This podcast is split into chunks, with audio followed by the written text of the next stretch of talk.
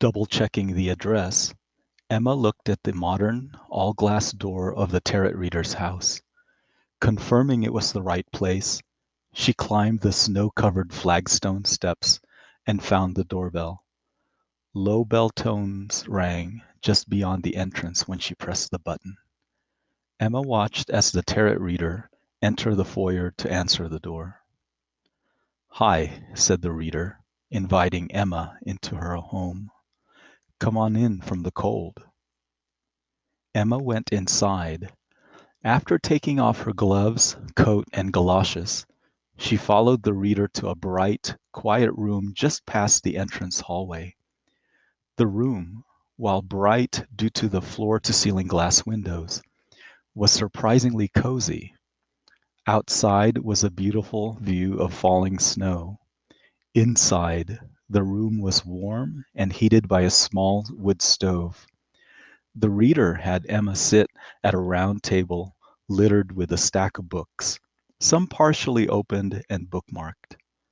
Emma's chair was quite comfortable, being covered in a chenille throw blanket. The reader left the room.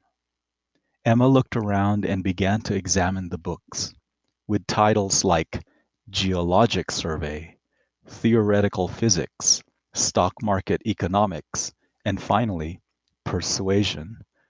Emma didn't expect the reader to be interested in such topics. For some reason, she had expected books on the occult, magic, and astrology. She picked up the persuasion book from the stack. Upon opening the book, several pages spilled out onto the floor. The reader came back as Emma started picking up the pages. Oh, don't worry about that, said the reader. I've read that Austen book so many times, the pages have pulled from their binding. The reader also brought refreshments. Would you like some coffee? How about some coffee cake? A little embarrassed at having been caught snooping, Emma nodded. She placed all the pages back inside the book and returned it to its spot. With Emma seemingly comfortable, the reader asked, So why have you come? Emma nervously sat up and said, I would like a reading about my future. I've been doing the same thing for many, many years now. My life has been one boring day after another. I get up, clean the house, and take care of my babies. I'm tired of my life and have been in a rut unable to make any changes due to commitments. I need a change. I'm desperate for a change, for something new. Well then, said the reader, let's see what guidance the tarot has to offer. But I better clear this off first. She took all the books from the table and set them on another chair. What was left was the tarot deck. She carefully shuffled the deck multiple times then laid the cards in a single stack in front of Emma. She then said, You'll need to ask your question. Go ahead and phrase it in a way that does not result in either a yes or no answer. Thinking about this condition, Emma said, What is in store for me if I make a change to my life as it is? Please go ahead and choose a card, said the reader. Emma drew one from the stack. She turned it over and handed it to the reader. It was the Ace of Wands. The reader smiled. The Ace of Wands. This is very good news for you, she said. The suit of wands generally address energy, creativity, and invention, all related to a person's purpose in the world. This guidance will be of great use to answering your question.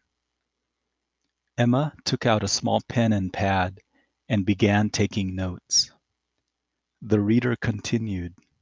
Specifically, the Ace of Wands represents a pivotal act, a new beginning, perhaps a job or an opportunity, or even more subtle than that, such as a new situation, or even a different outlook in life. In any way, the Ace of Wands is a go for it card. It is literally telling you that a change in your life will be worthwhile and beneficial. Unsure but hopeful, Emma asked, Is that really what the card means? I wasn't expecting such a clear message from my tarot reading, and one so meaningful. Yes, said the reader. It's been my experience that the tarot cards are very much in tune with the issue at hand, sometimes in unexpected ways, and other times quite direct, but still generally on point. If you need a change from your life, the Ace of Wands tells us to examine our situation and do something to improve it. The tarot is speaking very clearly to you. Pleased with her reading and with a new eagerness for the future, Emma thanked the reader and left. She went to the grocery store to do a little shopping. Emma felt invigorated and started humming while walking up and down the aisles.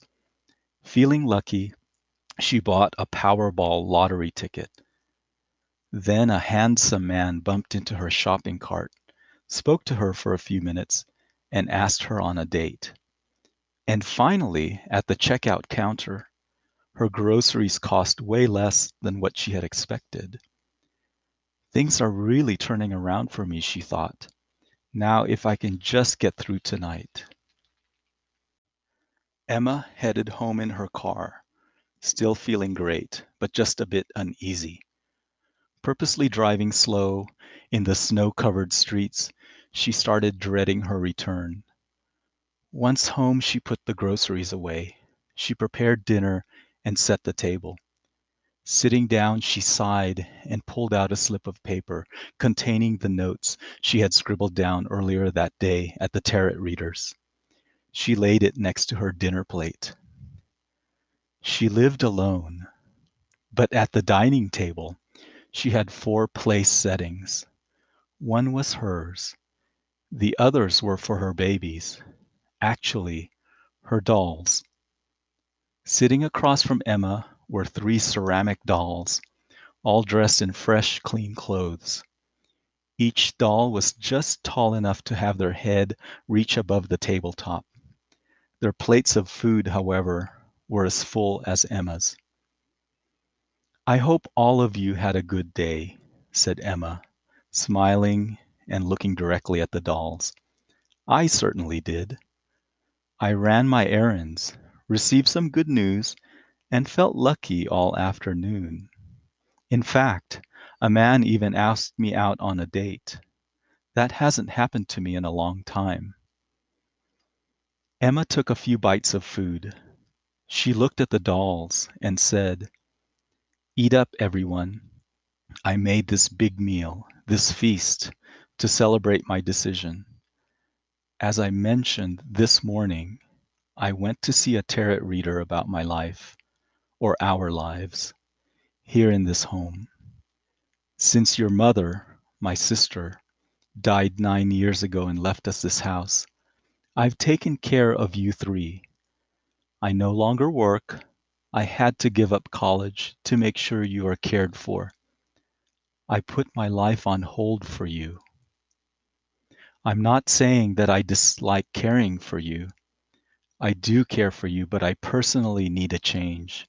For some time now, I've grown tired and weary. My day has turned into a series of unchanging events. I get up, clean the house, and cook. And throughout the day, I care for you and all of your needs. Then again, the following day. The three dolls each perfectly still and with unblinking glass eyes, stared back at Emma. An emptiness has recently descended in me, forcing me to assess my life.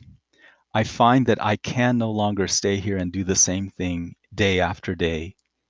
Inside, I am yearning for something different an adventure, a career, a new beginning. That's why I visited the tarot reader. Emma quickly scanned the note scribbled on the paper and forced a smile. As you could see from my upbeat mood, the tarot cards gave me some favorable advice. It basically said that if I'm willing, now is the time to make a change in my life. And if I do, it will result in something good. So, Emma continued, let's finish this excellent dinner and talk more about it tomorrow morning. As she ate, her mood slowly changed. In place of optimism, she started experiencing pangs of guilt. Emma put her utensils down and spoke. What am I doing? I can't leave. I can't leave you. Who will take care of you? I made a promise to your mother that I would care for you. Emma's face showed anger, then resignation, followed by tears. She took her napkin and covered her face. She took the note paper and ripped it in two. After a few minutes, she got up and started cleaning up dinner. She put the food away and washed dishes. She collected each doll and carried them with care to their bedroom. Their room was lovely, with homemade quilts and pillows. It was inviting. At the bed and having pulled the covers, Emma laid each doll down. She went to the armoire and grabbed small nightgowns. Having switched the dolls to their sleeping clothes, Emma pulled the covers, turned on the night lamp, and gave each doll a hug and goodnight kiss. I'll be back, said Emma. She left the room, door slightly open. She dressed for sleep and went to the bathroom to brush her teeth. Looking at the mirror, she sighed as she resigned herself to the same life. Emma walked the house to check that everything was turned off and that the doors and windows were locked. She headed back to the doll's bedroom. Reaching the door, she noticed that the light was off. She peeked inside. The room looked normal enough with three dolls in their bed. But once her eyes adjusted to the dark, she saw a piece of paper on the bed.